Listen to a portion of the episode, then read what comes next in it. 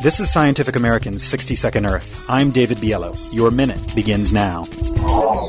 Hanukkah is all about oil and a miracle that purportedly stretched one day's worth of oil into light for eight days. The question is, will modern society have to do the same?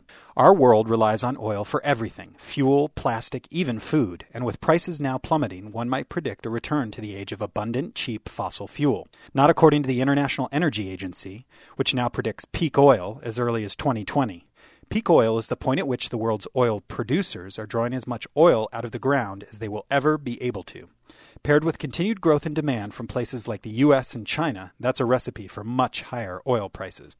A majority of oil executives surveyed by the consulting firm Deloitte agree. They predict an end to cheap oil within the next twenty-five years, and an even larger majority think it will cease to be the cheapest energy source. But rather than searching for ways to stretch the oil we still have, like a modern Hanukkah, it makes more sense to accelerate development of clean alternatives such as electric cars or biofuels from algae, and avoid dirty ones like turning coal or tar sands to liquid fuels. As a Saudi oil minister once said, the Stone Age didn't end for a lack of stones, and the oil age may not end for a lack of oil. Your minute is up for Scientific American's sixty second Earth. I'm David Biello. Thanks for listening.